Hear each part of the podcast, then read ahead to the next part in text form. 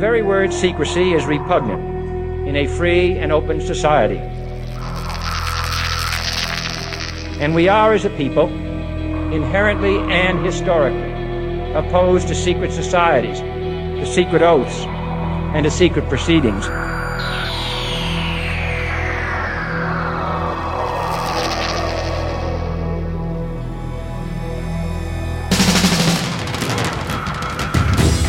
Questions you always had, the answers you were never given, the place to seek the truth. Welcome to Veritas.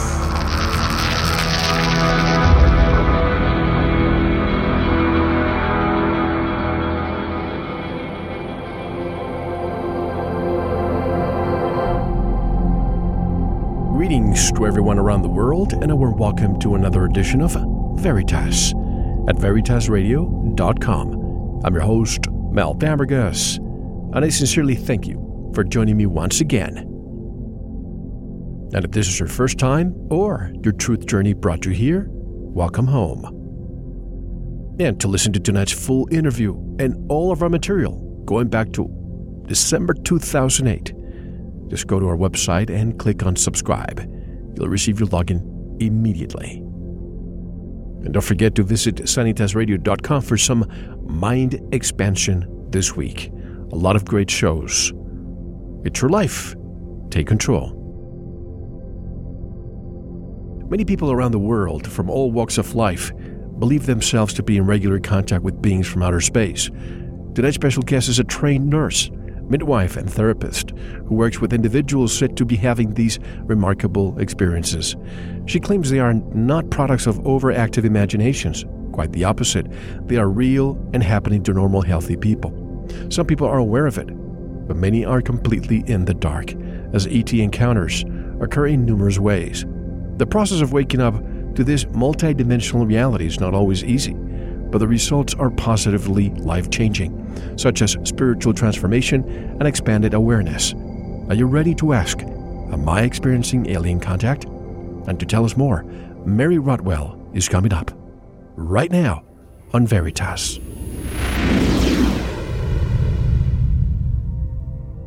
Mary Rodwell is the founder and principal of the Australian Close Encounter Resource Network, ACERN. ACERN offers professional counseling support hypnotherapy, and information to individuals and their families who have anomalous paranormal experiences, particularly abduction and contact experiences. Mary is recognized as one of Australia's leading researchers in the UFO and contact phenomenon. She is also vice president of Star Kids Project Limited Advisory Committee. In addition, Mary is the author of Awakening How Extraterrestrial Contact Can Transform Your Life and the producer of the EBE award winning documentaries Expressions of ET Contact a visual blueprint, and expressions of ET contact, a communication and healing blueprint. To learn more about Mary Rodwell, Rodwell and her work, visit her website at acern, that's A-C-E-R-N dot com dot A-U, which is also linked at ours.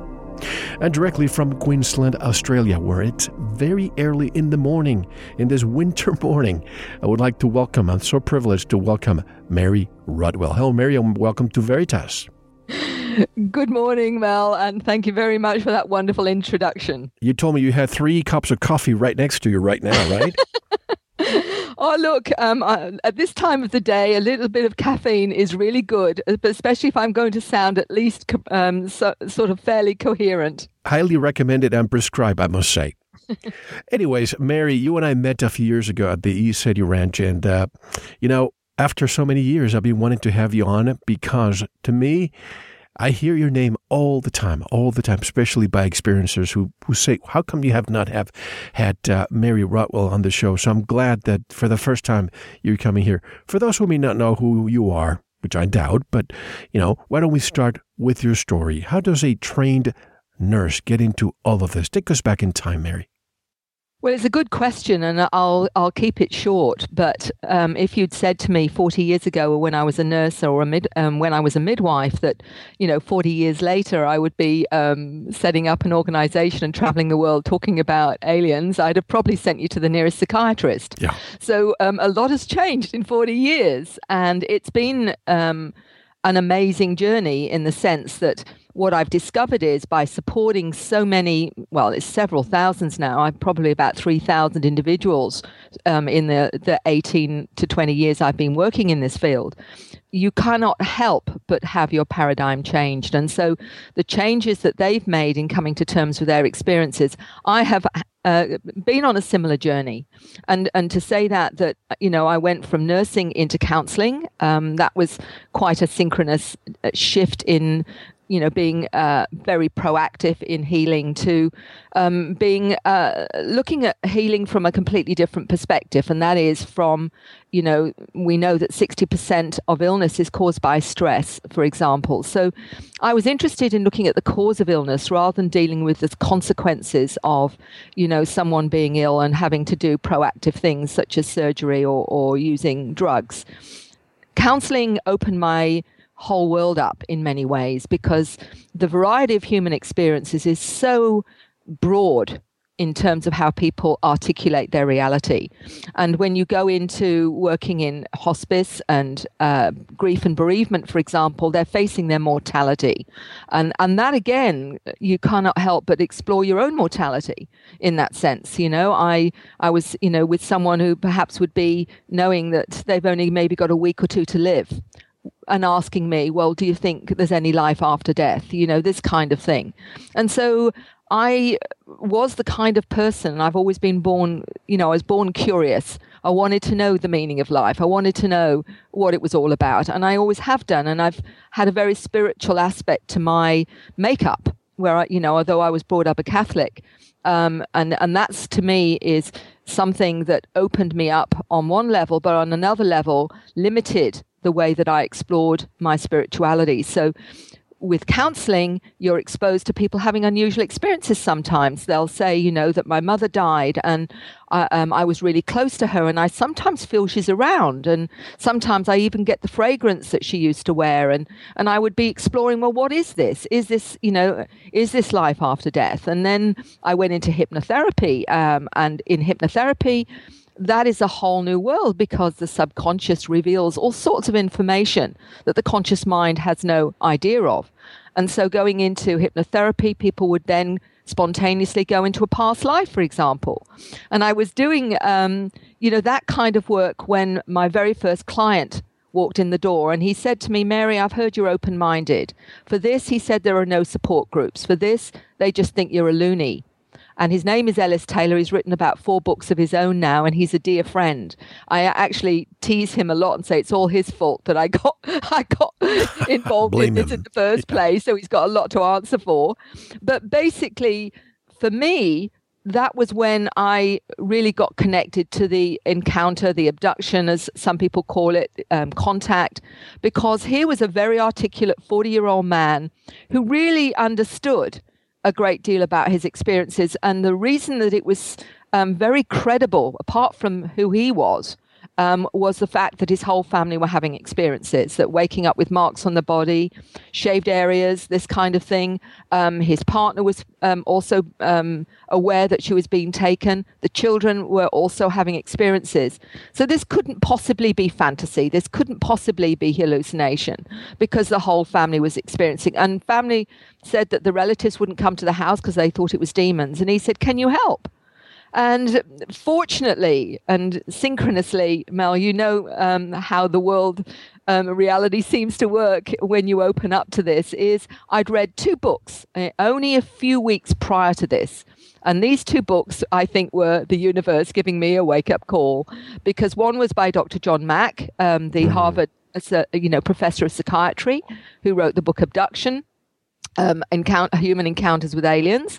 And that one has been a godsend and was particularly then, because I read this thinking, wow, there's a psychiatrist that's actually taking notice and believes them. And the other one was Communion by Whitley Strieber, who, of course, which is the classic, you know, where um, Whitley talks about his own experiences. And I'd only read them literally a few weeks prior to Ellis coming and knocking on my door. Now, um, I'm used to those kinds of synchronicities now, but what it did do was highlight to me. This was you know from another level this was a reality but still very very ignorant. And it was only when i took this case to supervision i was doing advanced counseling at the time and i thought you know i'm going to take this case. I know it isn't relationship issues and i know it isn't x y and z but i want to know what other professionals think. And the fascinating thing, Mel, with this was when I took this case and I did a lot of work. Is it hallucinations, fantasy, schizophrenia, or is it real? Um, and interestingly, the whole group, um, it opened the door to them saying, you know, I've had strange experiences and I, I lived in a house that was haunted or I had the, and, and it wasn't, I think this guy is crazy. They were all given almost permission to tell me more about their own experiences in the supervision group. And that was really the catalyst. I thought, well, if we don't have an understanding of this in normal psychology, then this is no good to me. I've got to I've got to do something about this. And that was really where I diverged from traditional psychology and have been down this road ever since.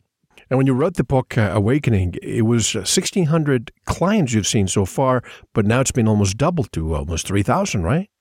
Absolutely. And and the reason I wrote Awakening was so many were on their own with their experiences. They had nowhere to go. And a lot of, you know, what you would think would be, you know, UFO groups or or, or whatever um, that would be uh, available to people. A lot of them didn't even know who to access. And if they did, a lot of groups, you know, there are, are many of them um, very well meaning um, that, that want to offer, you know, a listening ear perhaps. Um, but most of the time they concentrated on sightings that, you know, it was what size was the craft? How long did you see it? Was the people with you? Did you take a picture? You know, all this kind of stuff. But they'd say, Mary, as soon as I said, look, I think I'm having experiences with some of the occupants, then, you know, the door was often shut. Or if they did have someone uh, like a researcher that was interested, they would do some hypnosis, but a lot of the time the hypnosis would only show the scene. It wouldn't help them understand. Yes, they'd say, "Yeah, you've been on a craft. Look, you know, you've explored that, and there you are on the table, etc." But they wouldn't actually be able to help them work through it, and that's where I knew was my forte was helping people come to terms with it. And if i couldn't do it on a one-to-one or any other way then the only other way to help people through the process was to write a book that would help them through that. Is it you know questions like is it real? Um, how do i know i'm not crazy? What do i do about the fear? What what if if my kids are having experiences? You know and i find myself doing strange writing. You know what is that? Um, I, I i i i come across uh, I have dreams of future events, or I, I can see energy fields around it. What do I do about that? All those kinds of things that go with this phenomena. That was what questions were I was I being asked? Okay, there's a chapter on it, and that was how the book was written. And I really loved the book, and uh, our mutual friend, Dr. Roger Leir. Unfortunately, he's no longer with us. I hope, Roger, you're looking over us and, and helping push forward all of this. But we have some synchronis- uh, synchronicities. Uh, Mary, I grew up a Roman Catholic, which opened me to spirituality, but it also limited me to other areas. And the two books that had an impact that pushed me to start all of this was Fire in the Sky and also Communion too. And the first time I met you at the ECETI Ranch, I had my first UFO sighting. So I always remember you coinciding with that day. But instead of the common term abductee, you prefer to use the term experiencer since abductee has a negative connotation. But if many experiences are taken without permission, isn't this violating their free will, Mary? It's a very good question, and it's it's one that um, I've been asked many times. What is really interesting about working with hypnosis and the subconscious is that it's got a whole different take on reality. And for anyone that's got reservations, um, there are a lot of misconceptions about hypnosis, and they will say, "Oh, well, you know, people can confabulate, they can fantasize, etc., etc." What I um, I go along with what Dr. John Mack said about hypnosis, and I concur absolutely. He said that the subconscious is a far more accurate um, uh, rendition of an experience than ever the conscious mind is. And his his reason reasoning is is this that the subconscious records everything without edits it literally what it's experiencing it is a recording whereas our conscious mind will always edit our experience. Whenever we're looking at something, we're evaluating it, we're analyzing it, etc., etc. Whereas the subconscious doesn't even work that way. It just records. So, in fact, uh, anything recalled by the subconscious is is in fact more accurate. And in that sense then so if you're going into an experience with someone and you're taking them to something they um, have perhaps you know still remember with great fear and trepidation for example what you're trying to do uh, more than anything is they want answers they want understanding. They don't only want to know yes it happened they actually want to know why. Why them? All the, the standard questions that anyone would want to know when they've been through an experience. And so the interesting and m- most important thing in my work is not just showing the scene or getting them to see the scene that they've been taken up on a craft. Um, you know, they may have had procedures done or, or whatever. They want to know, okay, now why is that? And so when I work with someone, we're looking at, uh, um, I mean, I, my analogy is it's no good doing the x ray without doing the surgery. In other words, mm. you know, using the medical term, seeing the scene is not enough. Yes, it, it, it shows them that this has been a reality, but uh, what they then want is the understanding behind it. So when they are seeing themselves, for example, and they're seeing the beings around them, they'll describe them to me, they'll describe the environment, all that kind of thing. And then I'll say, is any of the, the beings feeling um, looking familiar to you? And they may say, well, one of them actually is, and that will surprise them. And I'll say, okay, so you're going, you know, part of you actually has understanding with this. So um, ask ask the being why you, you know, why you're you there? And immediately they will get a response um, and they'll say well I, have been brought here a number of times. And i'll say well how many? And, and, and what ages? And immediately they'll they'll maybe um, start to tell you um, the ages that they've been picked up. They might they'll reel it off like 3 5 10 15 without any thought. The subconscious will tell them this through this interaction that they're having in hypnosis. And then i'll say okay now ask why you're there it's no good, you know, just seeing yourself there. You want to know why you're there, and they'll say, "Oh, um, this is um, this is a checkup, or this is because they need to take some more genetic material, or it's a healing, or whatever." Okay, does that make sense to you? Does that resonate on any level? Yes, it does always I check that that makes sense to them and they understand it. Then I, um, one of the important questions, if they are feeling victimized or they feel that they've had no choice in this, I ask the question, have you on any level, and, and remember that's on any level, consented to this experience? And nine times out of 10, they'll say yes. And then that's a surprise to them.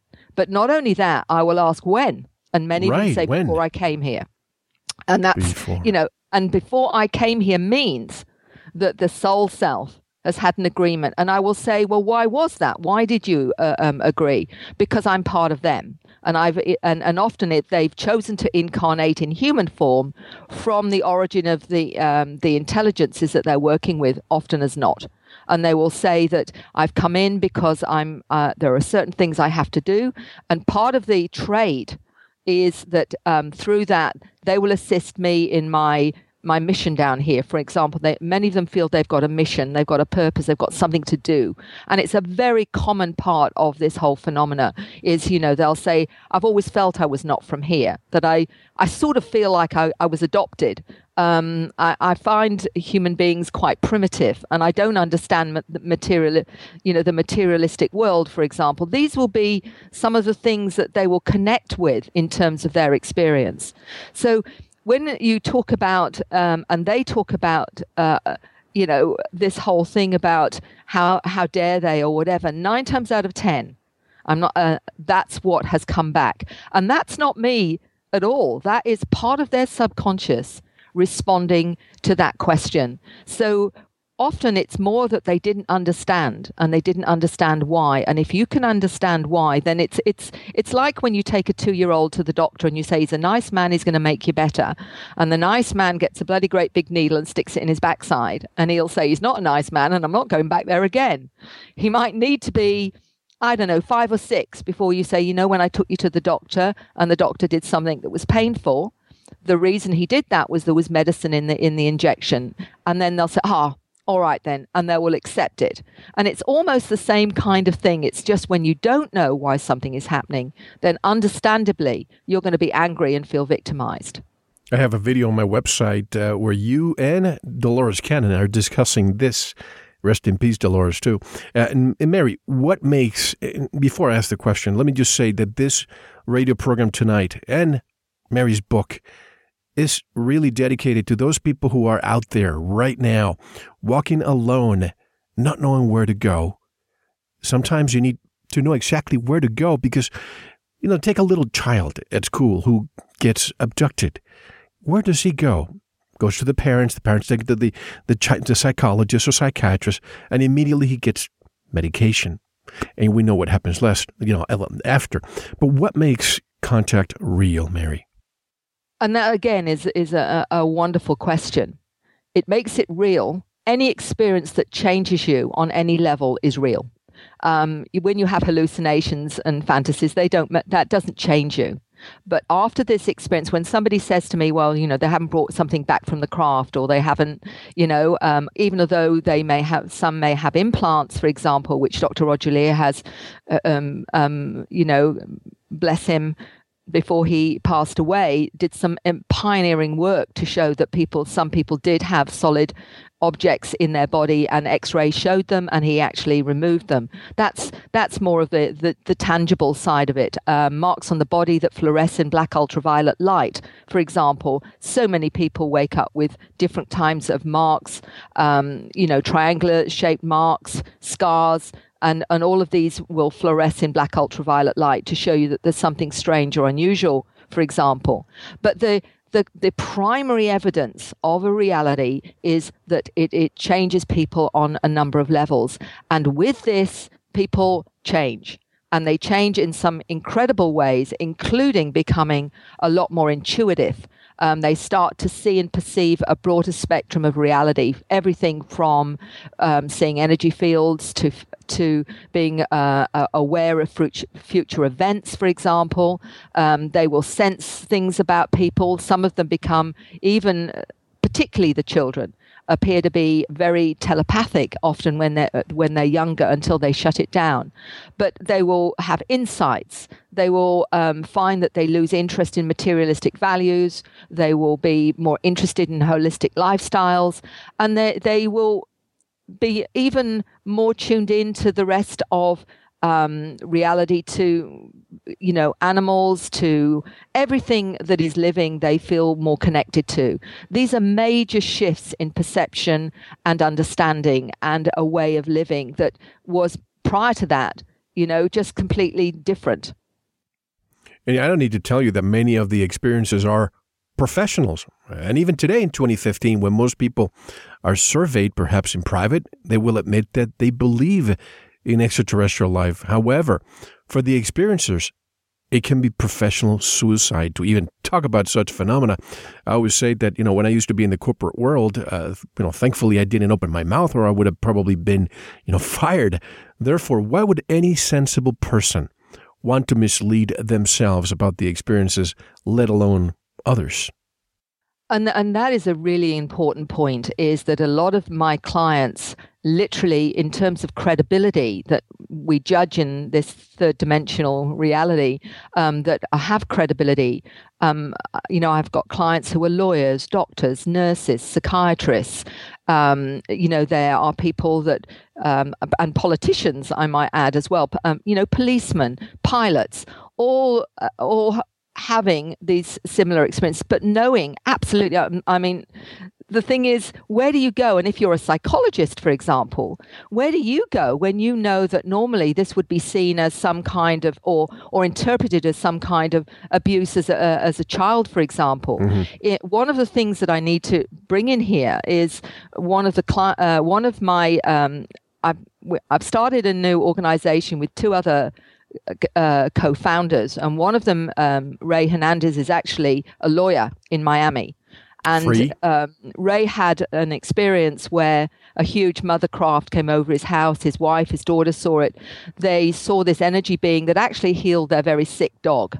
Um, from that time, Rey himself has uh, gone from someone who was um, completely dismissive of any kind of religion, really, in terms of his own belief system, and has become very passionate now about exposing this to the greater community. And Christina Knowles is an experiencer. And the reason we, we've put um, this organization together, which is the Foundation for Research into Extraterrestrial Encounters and Consciousness Studies, was we wanted to provide research and um, scientists to explore this from a number of levels, which as ACERN, I hadn't got the resources.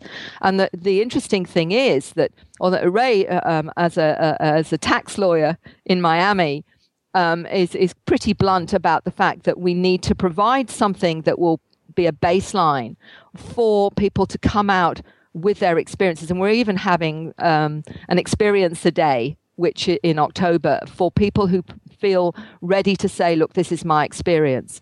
But the important thing with this, Mel, now is exactly what you say. If you're a professional, and you come out with saying that you're having experiences, um, then you're risking everything in in terms of your professional life. And one of the accounts that I'll be sharing in in a, a, conference in a few months at Nexus International Conference is about a scientist in Sweden who contacted me oh several years ago now and she's provided huge amounts of insight into this whole area of um, our, the new generations of children that are these new programs, as we call them, you know, the, um, in terms of the star children or the children having experiences. And she's coming out with a whole range of experiences that she's had right from a small child where she's you know interacted with a whole range of different beings had healings. Um, she's she found that she was very psychic. She could remote influence all these kinds of things. And she's sort of saying i'm being pushed now to come out and own this. And it's it's by being supported by an organization that can give um, a, a stamp of credentials to this because in this new organization we've got a number of physicists. We've also got two psychology professors for example. We've got MDs we've got nurses we've got clinical therapists. We've got a whole range of professionals that support the reality of extraterrestrial experience. Absolutely. Free. And you know I spoke with uh, Ray a few a few weeks ago, a few months ago, actually, and he told me the story. We need to eh, do a full interview with him so he can tell the story of how he came from, as you said, somebody who was totally skeptical about all of this and what happened to him, his wife, his daughter, the dog, even neighbors were involved, multiple witnesses. I mean, how can you say no when this is happening the way it is? But many people ask for tangible proof regarding stories. I've looked at many experiences in the eye and they believe that what they went through is true. But aside from marks, Mary, have you gathered quantifiable data? Uh, what have you made of the strange languages or, or symbolism in the form of, of sketches or artwork? that's an area that I'm particularly passionate about, and it's probably because it's the weirdest all to most people. Yeah. It's one thing saying you're having experiences on a craft, and the, um, that is part of the mandate of ACERN and free is looking at the patterns of experience because they're so broad, Mel. That's the thing that I really want to highlight. You know, for most of the public, all they're aware of is a very um, a percentage of people that have what they are, you know, they they make sensationalized films about and whatever, which is the abduction type scenario where people are terrified, are taken in the middle of the night um, by beings that seem unemotional, that do procedures, etc. That's the standard classic. And probably only 25% of my 100% are fit in that category and the, I didn't realize that, that, at the time. I mean, this is a, this is over a process of nearly 20 years, and I, I I discovered that with those, many of them, once they understood their experiences, would actually shift into understanding that they are not victims in the way that we understand victims. That there's a there's a cooperative um, aspect to that. I'm not saying all of them are, but certainly quite a percentage once they understand. But the rest of those that contact me don't have those experiences, you know, don't have the scary stuff at all, but they do have encounters. They will have um, beings come in and they will maybe experience them in a very tangible way. Um, they will have communication with them. They will say, "I've all they're my family. I've had interactions right from a little child where, you know, they would be seen as imaginary friends, for example, but they would be supported by them. And and this is what I call the star seed phenomena, which you know Dolores Cannon talks about as well. Um, but what what I'm I'm finding is the generations from the the you know sort of my my generation and and successive generations are far more aware and don't seem to need to experience in that quite that way because they they've um, come to accept their encounters in a completely more um, conscious way if you like through their life. And some of the the fascinating aspects of it when people again say to me what's the reality of this? Many of them manifest what i call expressions of contact. And that means they find themselves spontaneously writing strange scripts um, some look like hieroglyphs, some of them look like shorthand, some of them um, look like a very ancient writing, for example, from Sanskrit to whatever. And then there's those that do um, unusual geometric drawings um, that are very complex, for example. And, and they will do them spontaneously. They won't be in trance. When I, I show some of these, these drawings, um, you know, I'm told I'm not in trance when I do this. I just find that I have to put this down. And it's almost like my hand knows what to do. Mm-hmm. Um, if I try and influence it, it actually stops.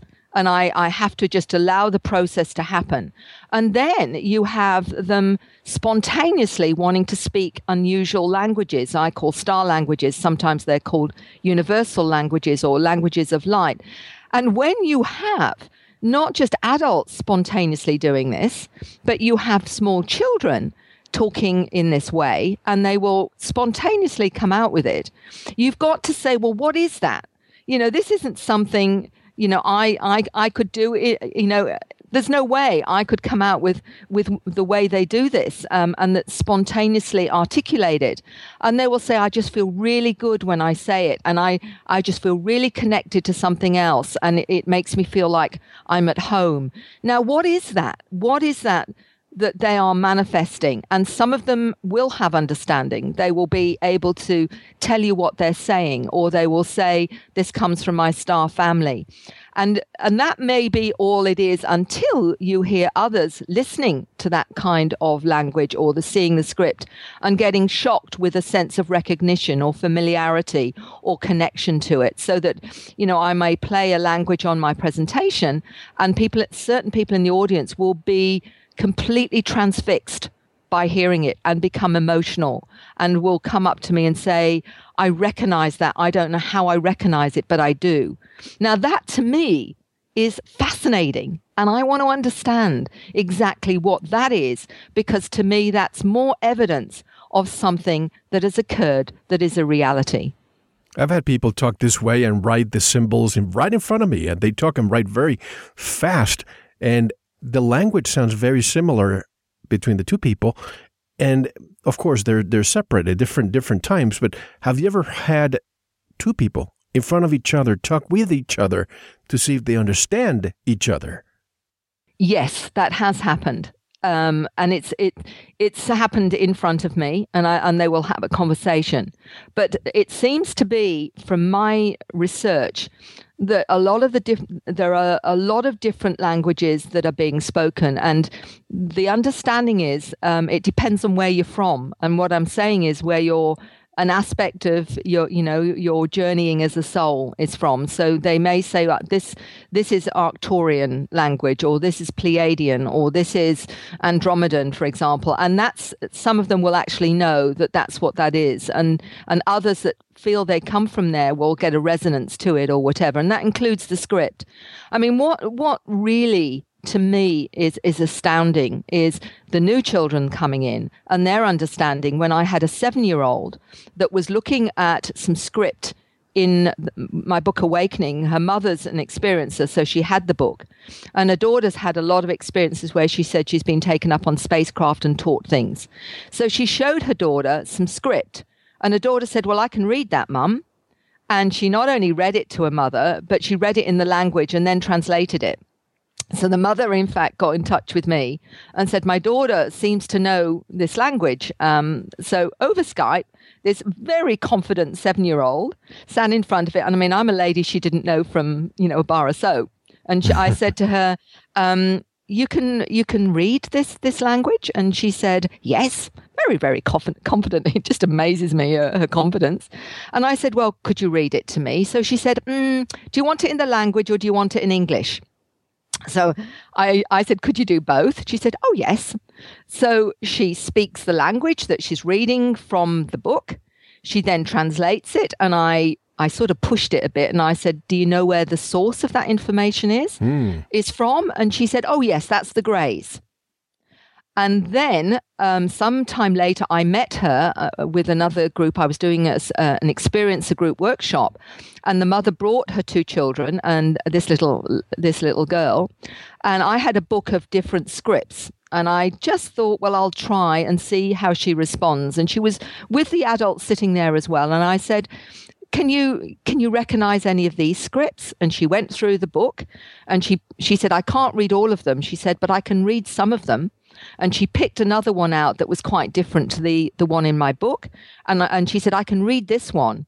And you could actually see her working it out. It wasn't like she went blah blah blah blah blah. She actually was obviously looking at it re- recognizing it and working it out. She then spoke the language and then she translated it. And I said to her and what is the source of that one? And she said that one's the greys and the mantid. Now wow. she she was 7 when she did this and this is my point. Children, particularly um, to me, are very powerful evidence of a reality because children don't watch talk shows, they don't read books. They, you know, if they see anything on the telly, it's a little green alien in a little spacecraft.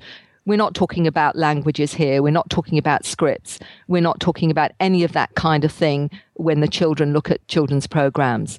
That is my point, is when the children start um, talking about these complex expressions, you have to say something very real is, is happening here.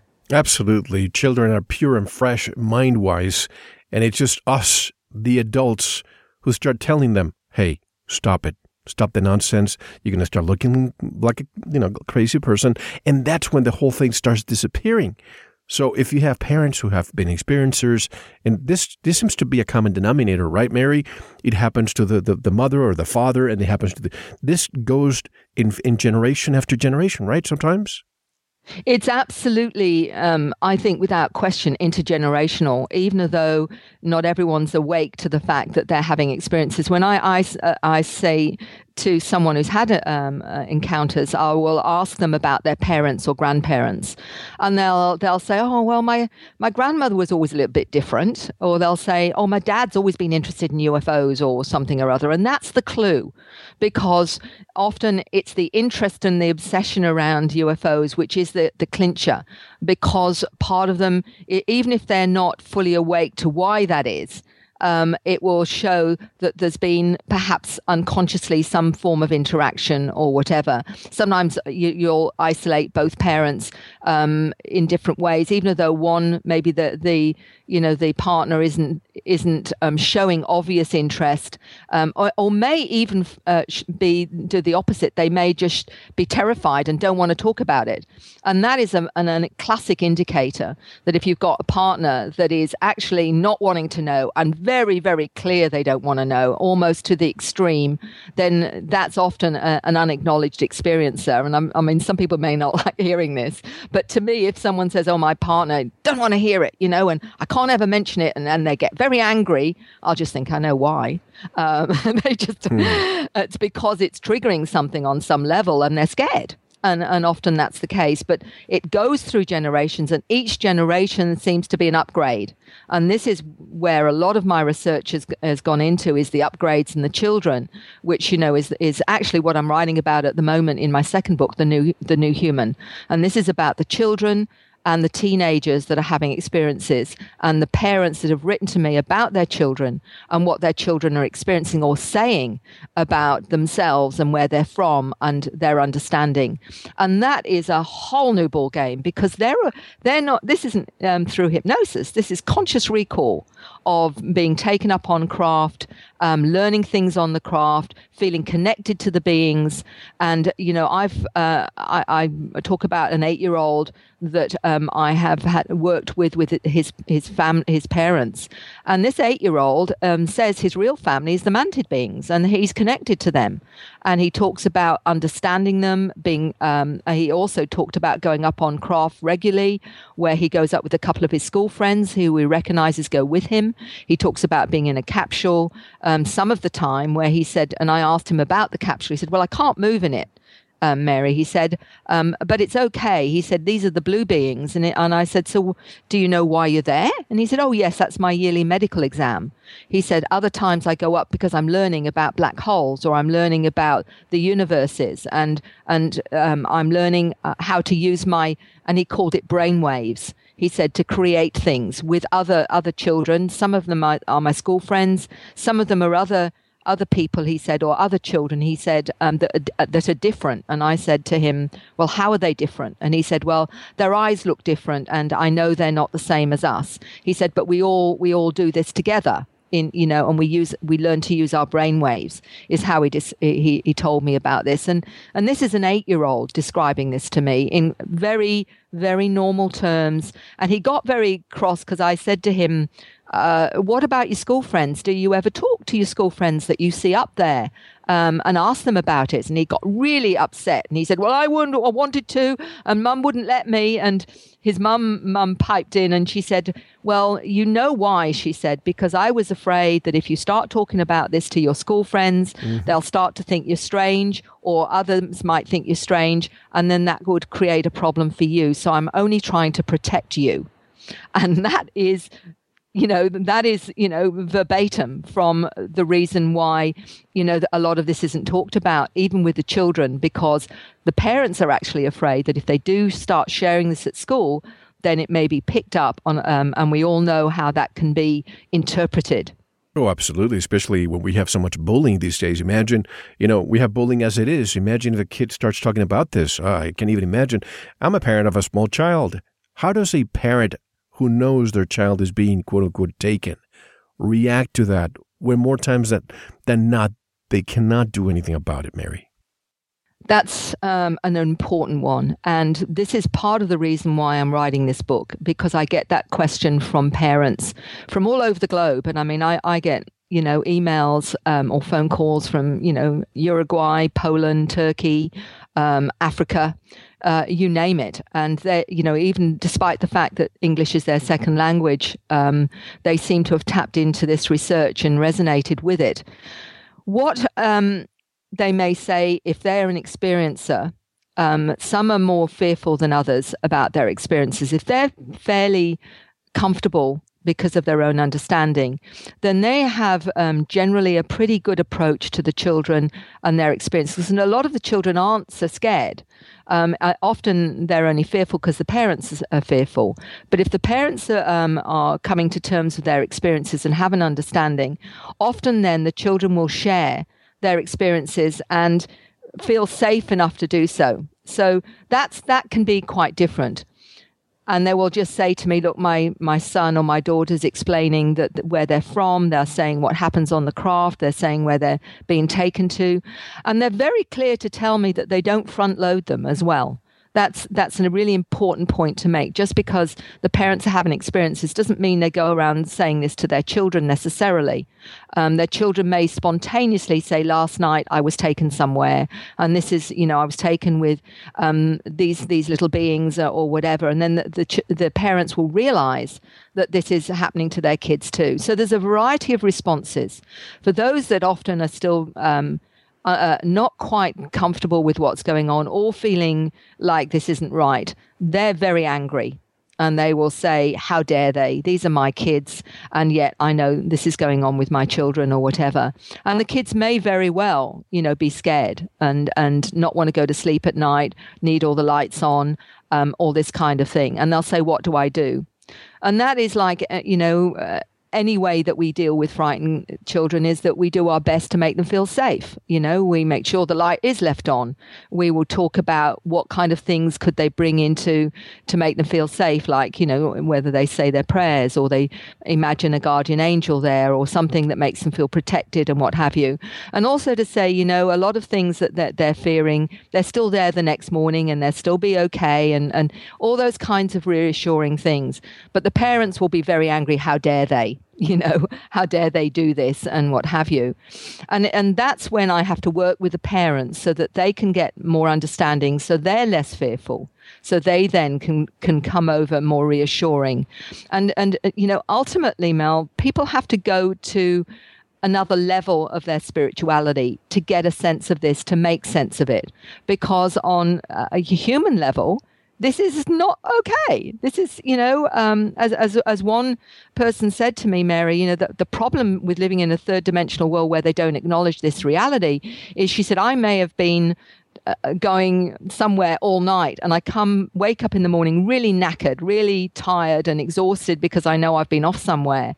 She said if you've had a cold and you've had a bad night, you can go to work and you can say, "Look, I'm feeling crap today. You know, I want to, you know, can I go home because I'm feeling awful?" She said you can't say, you know, go to work and say, "Look, I'm sorry I can't work today. I was out all night on a spacecraft." You know, you you just can't do that, you know, even though you're feeling really rough, you know, or whatever. So that this is part of the problem too. But the parents, what I say to them is this whatever level they understand about their experience, it's really important, you know, to normalize it as much as possible with the children. Make sure you listen. Make sure you're, you're present when they tell you things and, and help them in whatever way you know your child will respond. And the primary thing is to listen and don't dismiss it. You know, if they say this and this is going on, just be aware of it and be aware for them you know, no matter how you understand it, that that's a reality for them and, and that you can find maybe different ways of helping them to understand what's going on. And often the children, if your response is a balanced one and a, and a caring, loving one, they will work through it themselves, you know, even to the fear stuff, you know, is to realize that they're still brought back. You know, I often say to, to those that are fearful, you know, uh, that don't want to go to sleep, well, look, you know, this has been going on probably all your life. You're still going to be here in the morning with your arms attached to your legs and your head attached to your body. So um, whatever's going on, um, you're still brought. You know, you're still brought back.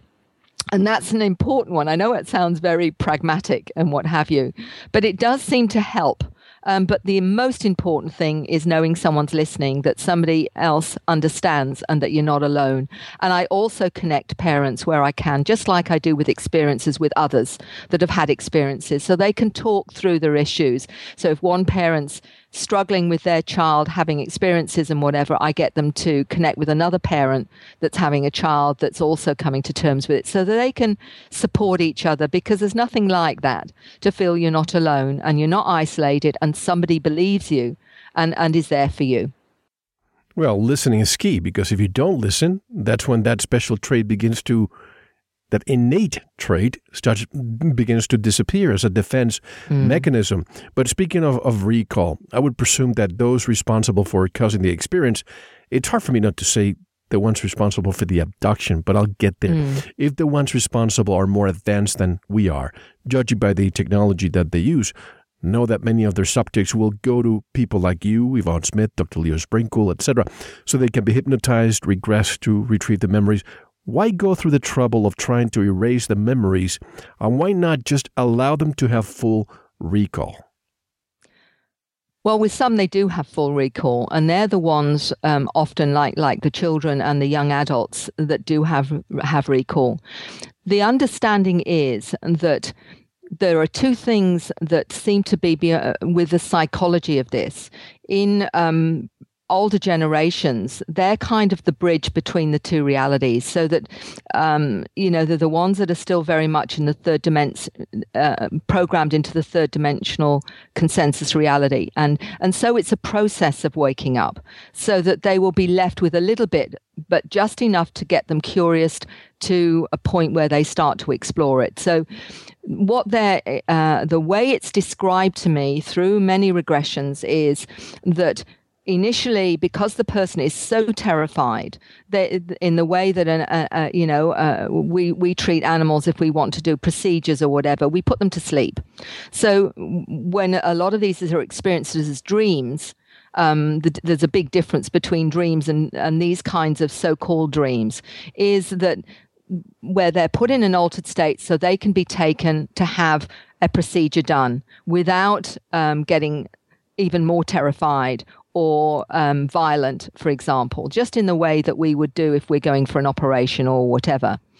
What seems to happen is there is a bleed through from that that starts somebody seeking to understand it. And that is deliberate too, because ultimately the idea is that we want humanity to wake up to this reality that we are being visited by many different intelligences um, on this planet, many, many, and that the the reason for the older generations that have been so programmed, we have to do this in this way as a gradual process of them recognizing they're having an experience. For example, people say, well, you know, my my pajamas were back to front or I was found outside with all the doors locked. You know, what the hell are they doing?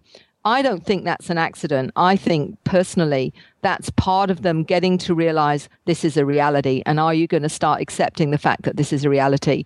Look at the people who uh, uh, see UFOs and then go into denial, even though they've seen a huge craft, maybe with other people, even got uh, you know photographs of it, and still will go into denial it's it's almost like the, there's an agenda to do a process of waking up different generations and it's a step up each time so that you get to the children and they'll wake up in the morning and say i went off on a craft the other night and i and they took me to this place and this is what we did there. So it's been that kind of a process. And primarily what my understanding from the hypnosis is they'll say that if we let you um, remember it all to start with, you would be in shock and you wouldn't cope with it. So it has to be, it seems like a process for them to slowly get the individual accepting that this is a reality. And this may take for some many years. For others, it happens a lot faster, depending on the acceptance of the individual and the acceptance of uh, the fact that they may, some may be more heavily programmed than others. I do say that a lot of the professionals that I've worked with, you know, um, scientists, for example, are much find it much harder to accept their experiences, despite the fact they may wake up and see a huge mantid being standing by their bed, and their partner the next day, you know, says something was in the room last night. Did you see it, for example? And I'm I've worked with one particular scientist who took a lot of time to come to terms with the fact yes he'd seen UFOs with his father. Yes he'd seen this tall luminescent being standing in his, his bedroom one night that his partner saw. And yes he's, he can now see orbs of light floating around sometimes. And he'll say to me Mary I see a huge blue orb above your head. Um, what's that doing there to accept that this is a reality and not a figment of his imagination. In fact, he questioned his reality and experiences and he went to see a psychiatrist and he, for a while, he took medication, but it didn't go away, of course, because it never does. so right. it takes, you know, it takes a while you know, no matter how profound the experience is, to actually take. And I remember he said to me, you know, the first time I came to see Ma- you, Mary, he says, although you're very nice and we're both actually English, he said, you know, I, I like the fact you're English because it, it sort of made, because he's a Yorkshireman. And he said, you know, it made me feel very comfortable to, to talk to you. He says, but I thought you were quite batty. He said, you know, you'd lost the plot, you know, and you were, you're too far down that rabbit hole. And yet, um, after he'd been to America, he'd been to see James and stayed with James in ECETI for about three months and had an amazing time with James. Because you know down um, it's funny saying that about James. He's out down to earth and James is. Um, he he did wonders with this gentleman but he said even with all of that Mary and I said to him over emails because we still corresponded and he said I said to him you know tell me when you're ready to go down the rabbit hole and um, I got this very enigmatic email where he said Mary I think I'm ready to go down the rabbit hole now. He'd had some incredible experiences that he just con- couldn't keep denying. And now he's you know, I mean, I couldn't even w- use the word energy with him because he'd roll his eyes and say, "Oh, for goodness sake, Mary, bloody energy!" You know, this is a scientist, you know, bloody energy, you and your energy. He'd go and he'd he'd tease me about it. Now he knows it's real and he knows it from a, but it's taken him several years of ongoing contact to come to terms because his third dimensional scientific background has so programmed him into the consensus that it really has been a challenge for him. And I find with those that are heavily programmed scientists, you know, those that have got, you know, um, strong academic backgrounds really struggle with accepting the non physical, multidimensional reality that we all actually experience, but often deny or do not accept. And once they go through it, how do they back how do they go back to academia and speak to their peers about what they went through? Sometimes they just can't. And the question is, how do we challenge our mindset of reality then?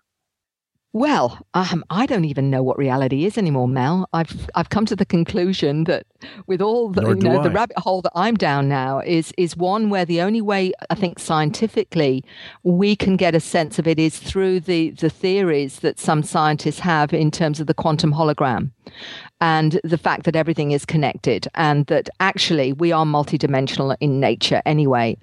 The way that I, I simplify it, because I'm, I'm a simple soul really, um, we've got two brain halves, and I call the left cognitive, analytical, logical side of our brain is geared into the third dimensional consensus. So that's the one where we analyze what, um, our reality from the third dimensional perspective. The right brain I call our multidimensional aspect. And, and the thing is that we are so programmed all of us educationally and otherwise into you know if you can't touch feel see, see or smell it it ain't real Whereas we actually all know we have senses beyond that. Every one of us has intuition. Every one of us can sense things. We can sense when somebody doesn't like us. We can sense sometimes when somebody's going to ring us or whatever. And a lot of time that gets dismissed because logically we can't quantify it. So we, we, we think it's rubbish. What I often find my work is, is about getting people to honor those that aspect of themselves. Because many that contact me that have had experiences actually are very psychic and very intuitive but they may have been afraid of it afraid of honoring it or accepting it especially if they come from traditional belief systems that say that's that's not healthy or psychological belief systems that say that's not healthy. You're going to go crazy if you start doing that you know you're going to end up you know as um, you know a schizophrenic or whatever. It's actually rubbish the truth is that we are all multidimensional. We are unable to sense the multidimensional world. And honoring that is really important for this experience, particularly because you're getting a lot of information about it if you only listen to that sense that you have or that knowing um, or, what, or that feeling that you have, because that's also giving you information. Um, and I say now, start listening, excuse me, start listening to that and that will give you information too. So when somebody says to me, "Oh, this and this and this happened and I don't know what it what it is or why it is or whatever," I'll say, "Well, what do you sense it is? What do you feel it is?"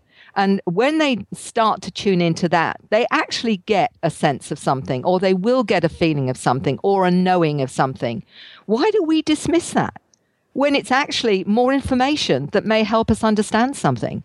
So when they come to me and they may be, as I say, very intuitive, they may even see energy fields or they may sense beings around them or whatever, I will say to them, so if you're sensing that, work with it, enhance it and and start listening to it just in the way a clairvoyant would or a medium would or whatever um, that gets information. What stops you from from sensing and feeling information like that too so that you get a broader understanding of your experience? They may be afraid to do that. They're afraid that maybe they'll go crazy. They're afraid that maybe demons will get muds. You know no no no.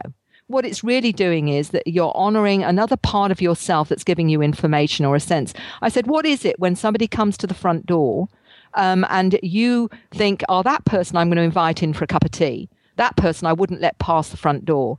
That's another sense telling you that. Why dismiss that information? You know, because, you know, you can't logically quantify it. Does that make that not valid? It's rubbish you know so you know with their dreams they'll say oh i think it was a dream i said well dreams are dr- there are dreams and there are dreams i said the dreams that vanish within minutes of you waking up are often you know what they say they are you know you're just exploring you know or or you're um, if you like integrating information or whatever but the dreams that stay with you or you think are dreams that stay with you for example for many years they're not dreams. They're just you doing something on another plane. And, and and that's why you remember them and they will be quite profound.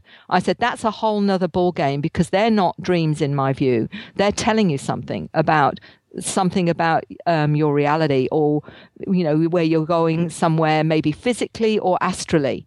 So, you know, what we're, we're trying to do with the whole experience and taking it out of the abduction side into the whole phenomena of extraterrestrial encounters, which incorporates really human consciousness. We, you know, really, this is about exploring human consciousness in an open way, in a way that allows allows us to take data with less judgment, with less um, old analytical para, um, ways of evaluating and looking at it in an open uh, in, in a way that we're looking for patterns of experience that people have and, and allowing the openness to say, however you understand it, let's look at that and see where the correlations are, where we've got patterns of this type of experience. Some people will say, you know, I've had out of body experiences, I've had near death experiences and, and, encounters where they've had a near death experience and seen beings in that near death experience, for example.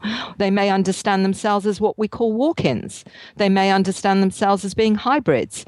You know, when we start to put people into boxes rather than saying this is human consciousness this is the experiences um, people are having and through that they're having encounters with spirit beings angels light beings um, you know, bald headed blue beings or cat beings or whatever it is, instead of saying, putting those all into boxes, saying this is all that, uh, that encompasses human consciousness. Now let's start looking at it from that broad mandate and maybe, just maybe, we may get a sense of who we are and what we are and what we're connected to and that the the understanding of what reality is. Because actually i don't think you know if somebody says well they know what reality is i think they're kidding themselves. Because i don't think any of us know. I mean this all right. could be a virtual reality for all we know that we've created for ourselves. How do we know? Or we someone else created for us. Exactly Exactly. And this is this is, you know, this is this is the, the rabbit hole, isn't it? Because the more open you become, the more data that comes in. When I take somebody into their subconscious, we have no idea where that's going to go. And that may go into past lives, in between lives, parallel lives, lives where they see themselves on other planets as different beings.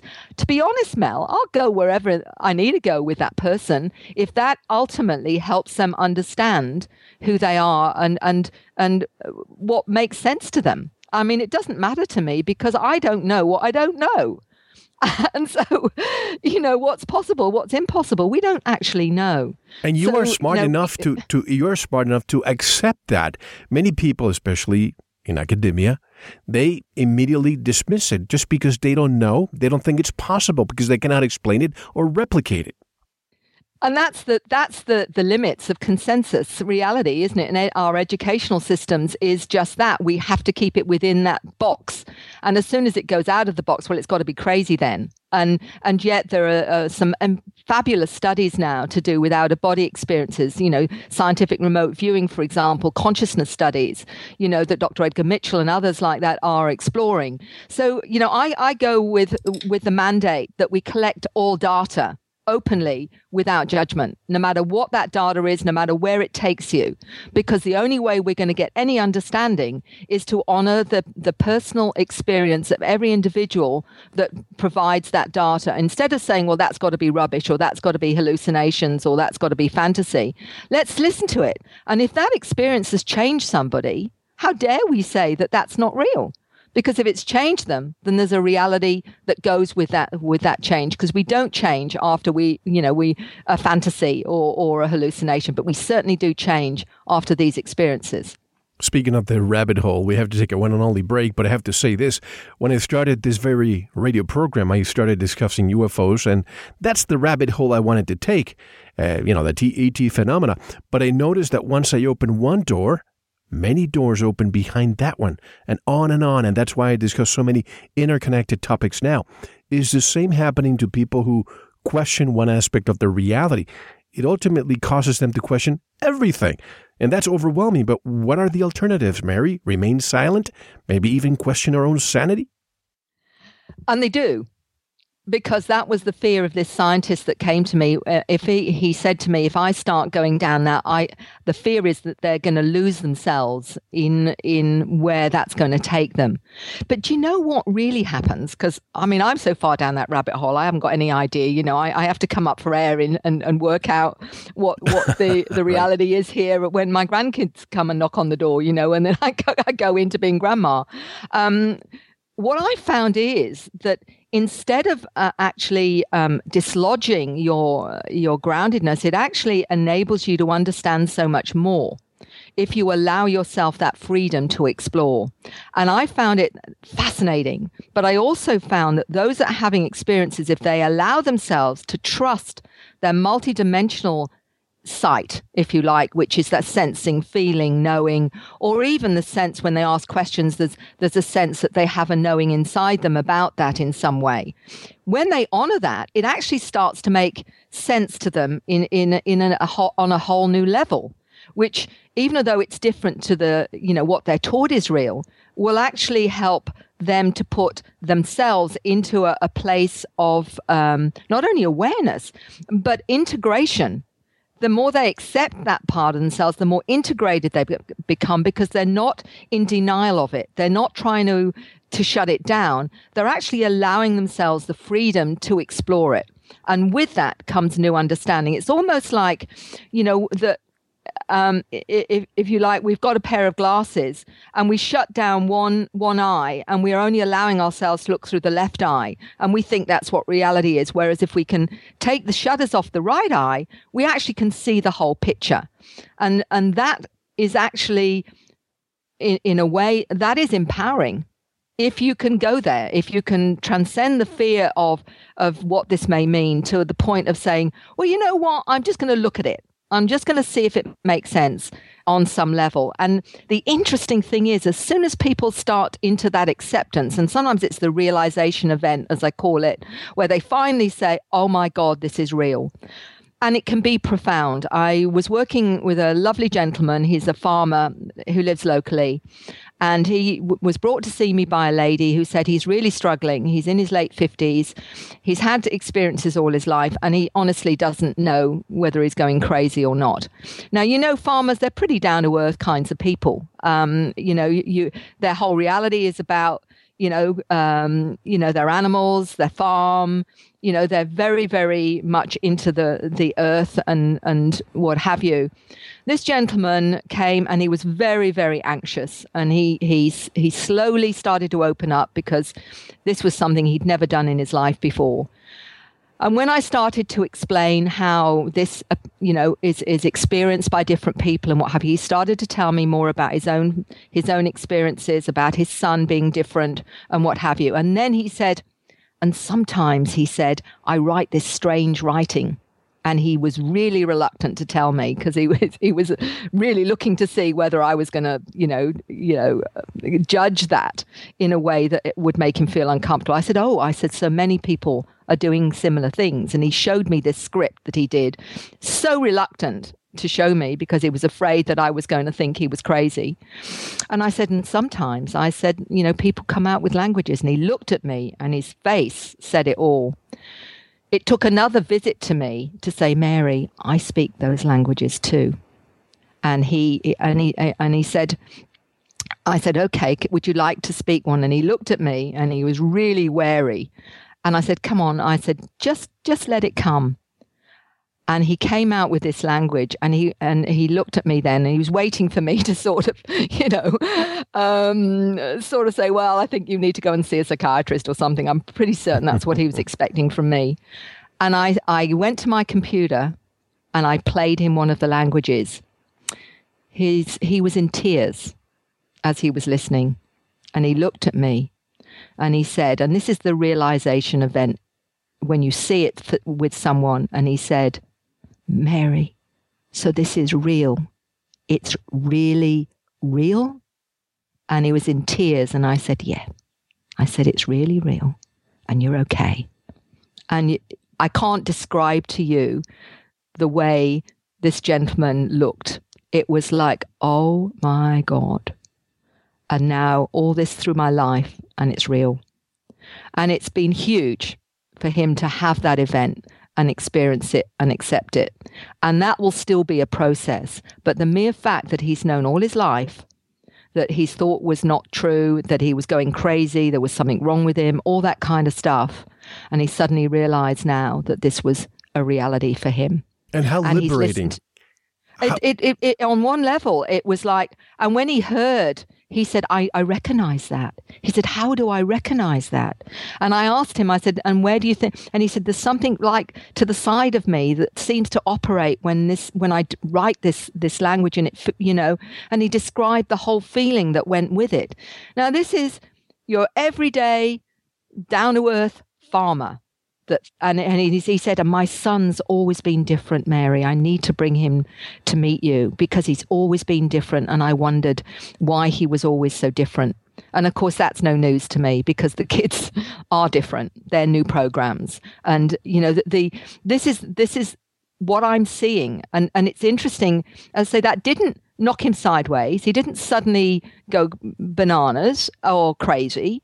He just had a whole revelation, personal epiphany. And with that now, he's writing to me. He's telling me more of what he's getting. He's going to show me some more of his scripts. And this is this has opened his world up into a way where he can honor it now and start working things out rather than going into fear that I'm going to end up in the loony bin, you know, in, in the nearest psych- psychiatric ward. Because instead of making them go crazy, it actually makes more sense and they can work with it then. And I'm saying, look, you don't have to tell everybody that this is your experience. You have to learn to know when it's safe and when it's not safe. But if it resonates with you and makes sense to you, that's all that matters.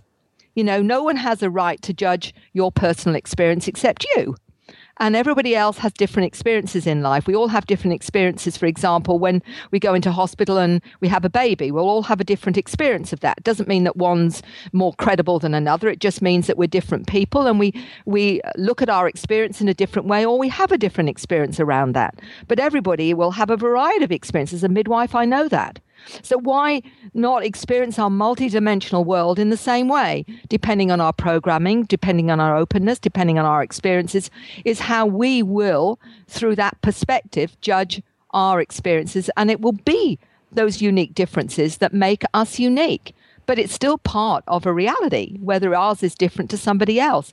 That's the way that, you know, to me is, is that I interpret this. We have no right to, di- to discriminate against personal reality just because it's not the same as mine or yours. We shouldn't judge. We don't walk their shoes. So, yeah, yeah I want to discuss uh, the process that you go through with your clients that go from fear to transformation. When we go back, uh, come back to the next segment, we have to take one only break. But also, you're talking about the eyes. It is now proven, according to scientifically, according to Dr. Rick Strassman, that our pineal gland has the same types of nerves as our eyes, exactly like our eyes. It is just, it just doesn't need light to see. Folks, listen to my interview with Dr. Rick Strassman on Sanitas. Also, when we come back, I have a couple of questions. How can we integrate or at least understand our experiences whilst our beliefs are still rooted in this present limited one, a third dimensional, conventional reality? And we are all taught to believe that if we have faulty perceptions, this is down to our own reality programming. How do we how do we find, how, how do professionals help with this confusion? All of this will we come back with Mary Rodwell. Mary, how can people learn more about your, your, your story, your books, and so on? Well, on the website, there's a lot of information. The book itself, I've done lots of different interviews and presentations that are on YouTube. A lot of that will give people an overview of where I'm coming from and also the book available on Amazon and uh, acern.com.au. You're part of free as well. And gosh, so much more to discuss with Mary Rodwell. This one hour just flew by. Time traveling here. Folks, don't go anywhere. Mel Fabregas here. We'll be right back. Thank you for listening to the first segment of this very important Veritas interview. If you enjoyed it and wish to listen to the rest, go to veritasradio.com, click on members, or subscribe or tell someone else who will enjoy this and all our radio programs. If you are listening on YouTube, like, subscribe, and share it. Don't forget to visit the Veritas store, where you can purchase pure organic sulfur, detoxified iodine, supplements, a USB drive with all our shows, gift certificates, rebounders, and much more. Now, we'll take a short intermission, listen to some music, and I'll see you in the Veritas member section. Enjoy.